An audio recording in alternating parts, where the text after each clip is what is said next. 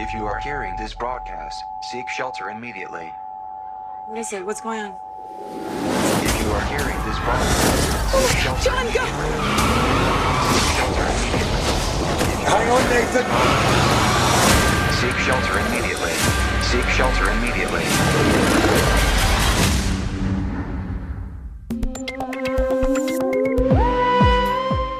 Don't panic. You don't need to take shelter immediately. That's just a clip from Greenland, a new movie that features Gerard Butler, Morena Baccarin, and a big bad interstellar comet named Clarke. But interstellar comets and the potential for comet collisions to cause a catastrophe are not totally fictional. Greetings, Earthlings. I'm Alan Boyle, your host for the Fiction Science Podcast, coming to you from the place where science and technology intersect with fiction and culture. In this episode, I'll be talking with the visual effects supervisor for Greenland about the fictional side of the film, and then I'll get a reality check from a foundation that's watching out for potentially hazardous asteroids and comets. So come out of your bomb shelter and give a listen. Mark Massicotte has worked on digital effects for more than two dozen movies and TV shows, ranging from Robocop to Battlefield Earth. He's the visual effects supervisor for Greenland, which means he played a big role in figuring out what a comet catastrophe would really look like.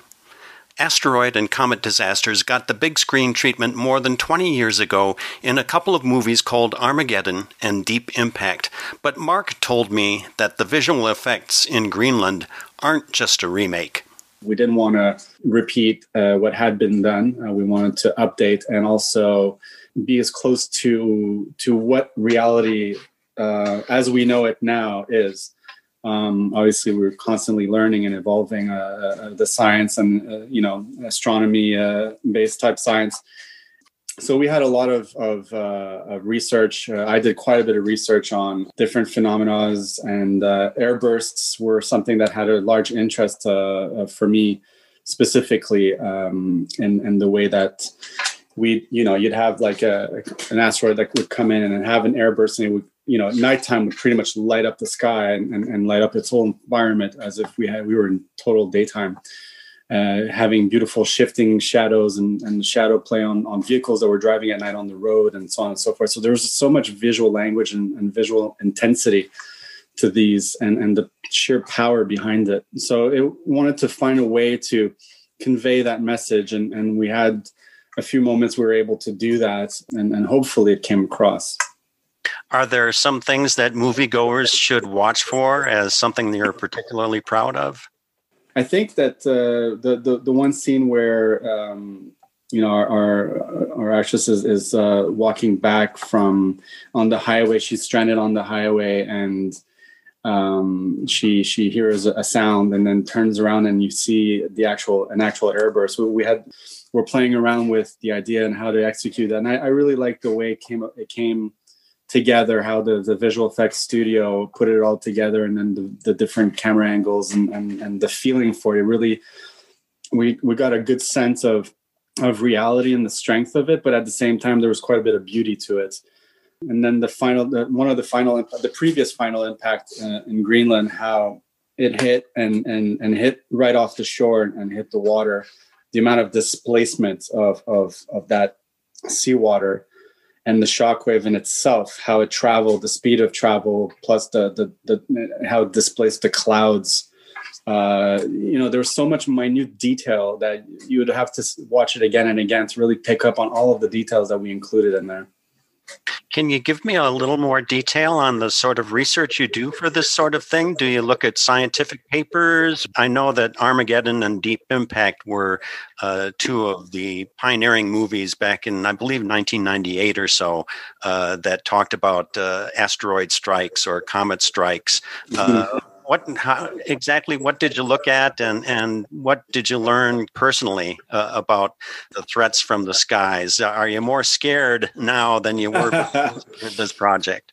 It's uh it's yeah that's an that's a good question. I mean i didn't i didn't really specifically um really lead myself into a very specific direction of, uh, you know, a publication, so to speak. Or, but I did, I, I, would go to NASA. Was like kind of the first go to just to see what they they had on the matter, and Wikipedia helped a lot, and and you know, Google was your my main search engine as I would just type in different strands questions of uh, asteroids and comets and differences and, and that's where i learned about airbursts and, and you know the different uh, airburst events that we've had over over time uh, in, in you know the north of russia was, which was a pretty uh, strong I, one that um, tunguska i noticed that tunguska got a call out in the movie which was pretty cool for asteroids. Exactly. Experts. exactly. And and that one was a, a a source of that's you know that's how we got to learn more about airbursts and that's why we wanted to include more of them it was interesting to learn about all of this and learning the amount that we receive on a on a yearly basis. You know you initially you think it, it just happens once in a while or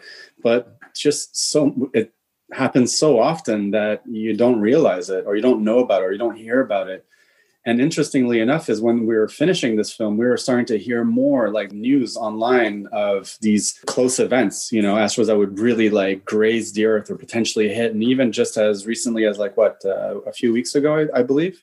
Yeah there are close approaches. There was one that uh, got a got a little press uh, lately. And and every once in a while you hear about that. Sometimes uh, the threat isn't until you know the year 2147 or whatever but correct sometimes something comes past and uh, you don't even know about it until it's past and i think that is the scenario that was sketched out in the movie where this exactly. came and uh, people weren't certain where it was going because it was breaking up so exactly everyone thought it was just going to pass over and, and we just had a chunk that was going to land in the ocean and and we were safe and it uh, it, it did not happen that way uh, as we all know, and it, it hit uh, a chunk of Florida. And, and that's another visually notable moment in the film where we have the uplifting. I mean, you know, we have to play with creative license where, you know, like we, we, we want to make it as, as devastating and, and, and for a lack of a better word, word beautiful to, to look at in terms of, of the visual effects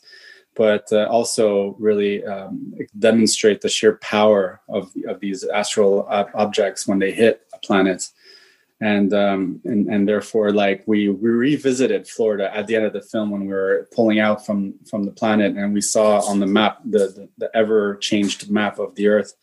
And we would see the huge crater of Florida that had pretty much you know disappeared you touched on uh, an issue that I think a lot of filmmakers have to deal with, where you have scientific accuracy on one side, and then on the other side, you have really making a dramatic story. Did Did you find that there were some occasions where you were pushed in or pulled in one direction or another, where you had to make those decisions to turn the dial up a little bit, even though maybe it's not totally supported by the science? Absolutely. No, absolutely.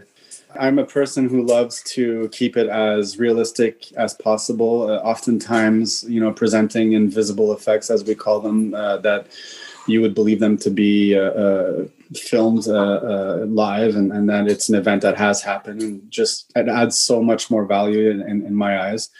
But you know, there's certain things that you can't film in reality, such as these events, and obviously because they, they haven't happened and and hopefully won't happen for a long time. But um, when you want to introduce this type of visual language, it, you have a very it's a very fine line of of, of going too far in, in the surreal and the quote unquote Hollywood you know visual language. And also not going far enough that the effect gets lost or it loses its impact to the audience. It loses its, um, its you know the oomph of, of the hit it's, it's a fine line and it's, it's sometimes we'll do many exercises many repetitions to try to find that perfect scenario for us to express it one thing that I found really interesting was in the latter part of the movie, uh, the sky took on this red glow and everything was tinted red. Uh, I wondered how you came up with that because it reminded me of uh, the experience of, of being in wildfire season. That's exactly it. So we were we were basically as we were shooting, the Australian fires were ongoing, and uh, there were you know we, we had done a lot of research uh, also from all the, the, the fires in California in the past, and and this was this was something we wanted to to to use visually because considering in the time frame within the film time that has passed the amount of impacts that had hit the earth and the devastation and the ongoing fires from these impacts it, it, we wanted to show how it had started to affect the climate the atmosphere the air that one would be going through. So you know you have all these microparticulates that get lifted from from the smoke from the burning from the and, and the clouds and everything that gets lifted from the impacts as well which is more significant than a wildfire i would imagine um, would start you know not either not necessarily blotting out the sun but definitely changing the the, the composition of, of the the you know the visual temperature that we normally perceive I wanted to touch on the technical tools that you use in your work. Uh, that uh, I, I, would imagine that in the past few years, there have been more advances in the tools for generating visual effects. Are there things that you were able to do for this movie that you might not have been able to do uh, three or four years ago? Oh yeah, absolutely. I mean, uh, this this is a an industry that's ever evolving. The tools are continuously getting better and better to to the point where now we're seeing artificial intelligence as being introduced, and it's greatly helping on the technical side to allow for a more creative exploration. Um, it, it allows us to have more destructive power of of the environments that we create for these types of movies, so we can really you know instead of focusing on on and, and limiting the amount of destruction we may want to introduce we're able to like you know uh, uh, spread that across the film and, and really tell a story and, and the our paintbrush is is uh, much broader in that sense what are your go-to brushes in that uh, palette? Uh, what what technical tools for the VFX geeks out there uh, do you most value nowadays? Well, um, one that has made a I wouldn't say a recent comeback, but has definitely come come back very strong. Is a, Houdini is a tool that's that's being used quite a lot for crowd simulation and any type of uh, special effects such as fire, smoke, and water, and and much more.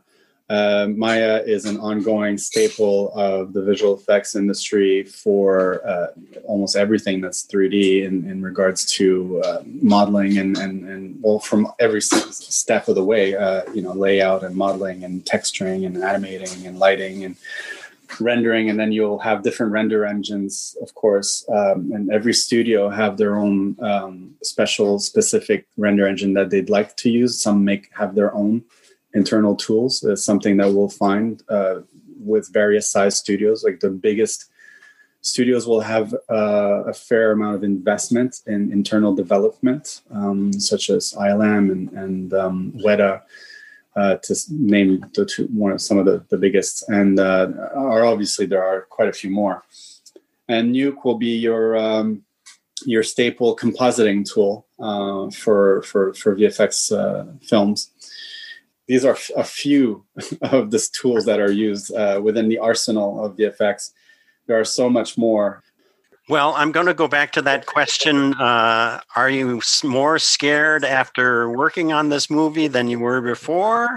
It's, a, it's an interesting question. I don't know if I want to say I'm more scared. I think I'm more uh, uh fascinated uh, and, and, curious. Uh, there, I, I do believe that I understand it a little bit more in terms of the the the, the, the you know the dangers and the impacts that it may create uh, and and give us uh, like in terms like if we have the the size uh, uh, you know a comet that hits the size of a car a football field it'll be extremely devastating but it won't necessarily be you know it won't wipe us out. Um, but you know it's it's it's all these little aspects that I, i'm still very curious and i would love to learn more about obviously um, but yeah, it's it's it, it does it has shone a light on our little place in the universe and how we're not uh, so uh, indestructible. Well, that's a pretty good place to be. Thank you so much, Mark, for shedding some light on the threats from above, but also how you deal with those in the movie world. Yeah, and hopefully we just keep them in the movies. it's my pleasure. For the real science of a comet crash or an asteroid blast, the folks you want to check in with are at the B612 Foundation, which has been raising awareness about the threat of cosmic collisions for more than 17 years. I asked Danica Remy, the Foundation's president, whether scary movies like Greenland are a net plus or a minus for her cause we feel like every movie that gets issued that talks about this subject is a way to educate the public and raise awareness about the issue. The science in the movies may not be correct, but certainly the discussion um, and education aspect of the fact that these things do happen, you know, we think is a plus. You know, movies that talk about the end of the world, you know, we don't think that that's going to happen. NASA's found um, 95% of the asteroids that are the size of the or larger than the um, asteroid that took out the dinosaur. So that kind of existential threat to the entire world um, has largely been uh, solved, or at least we know where they are. The vast majority of them. You know, it's it's good for the world to learn about celestial objects, um, even if they are sometimes filled with uh, terrifying storylines. So, what did you think? Were there things that uh, you thought were particularly clever, or things that you might want to tell the uh, moviegoers and the movie makers? Well, the next time you make a movie like this, why don't you do this instead of that? um, yeah, uh, I, I, think the um, the visual effects of um, flames in the sky and the flames coming down to Earth um, are um, images that I I don't think most scientists would concur with um, in terms of you know how they would land on Earth. If you look at Meteor Crater in the United States in Winslow, Arizona. Um, that's a very, very large uh, impact crater. Most of San Francisco, downtown San Francisco, could fit inside of it, um, and it'll make a very big hole. But um, the the fire aspect of it, I, I I, don't think is you know high on the list. These are very cold objects coming from space. I don't think that we'll be looking at fires from a cocktail party as they did uh, in the film.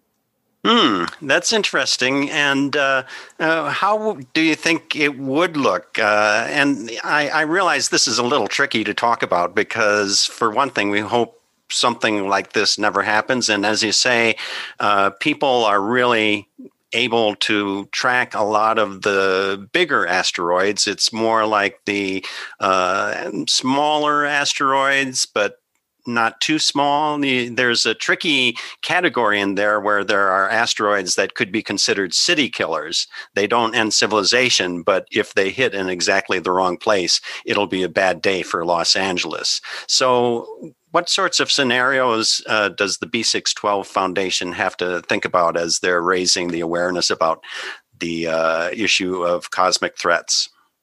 Well, I'll say that B612 Foundation's primary role is to develop science and technology to help us um, find and deflect asteroids. So, you know, we're building tools to enable us to predict uh, where an asteroid is and where it's going to be in the future, um, so that we can actually put in place mitigation strategies should an asteroid have our address on it. And, you know, we're quite certain that there are asteroids that have Earth's address on it. It's just a question of when they will come to um, impact Earth. I would say that the important part of the work of B612 Foundation um, has been obviously raising awareness about this issue at a at a national level and at a global level. Um, and we've made some good progress. Um, you know, NASA's got a, a, a mission that's going to launch next year, the Double Asteroid Redirect Test Mission, where we're really going to practice. Humanity's going to practice our very first deflection campaign um, a, on a very safe asteroid that's you know not going to come anywhere near Earth. Um, so we're making progress in the real world, and so the images, just like the images that came from um, Hayabusa 2 and OSIRIS REx when they were taking um, sample missions, that's the kind of great storytelling where it's real science. And you know you see what it's like to you know visit an asteroid to you know visit one of these celestial bodies. And each time we go to them, we learn something new. And so the ability to tell stories about celestial objects, um, we're getting better and better elements um, to, to tell the story better because we're learning about them. What sorts of categories of asteroids are uppermost on the agenda? Is it a case of just kind of learning what they're made of? Uh, you mentioned the DART mission that involves uh, seeing what basically the physics of uh, deflection might be. I mean, there there are uh, multiple uh, scientific objectives for that mission, but the one I think that that really gets people is the idea: if you had to deflect an asteroid, how much would it take, and uh, what would the effect be? Is that the sort of thing that we need to concentrate on, and how does it figure into the planning for uh, addressing any potential threats? Or I I don't know, you could use this technology to perhaps move an asteroid into an orbit that you want it in so that you can do something with it. What would be involved?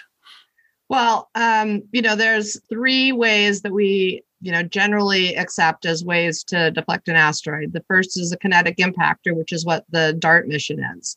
Know, so that's where you take a small spacecraft and you just smash it into an asteroid, and then you measure how much it's changed. The second one is a gravity tractor. So that's where you take a very small spacecraft and put it near an asteroid and you tug it into um, another uh, orbit. And then the third one, which um, we hope we never have to use, is a, a, nuclear standoff where you don't blow it up like in Armageddon, but where you would explode it near the asteroid and then the explosion will push the asteroid away.